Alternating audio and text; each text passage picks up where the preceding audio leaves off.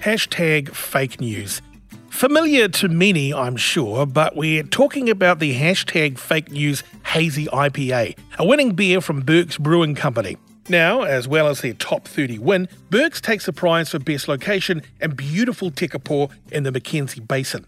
Owner Seb Burke, who's also a helicopter engineer and Coast Guard volunteer, took his home brewing to the next level in 2015. He's kept his talent largely local till now.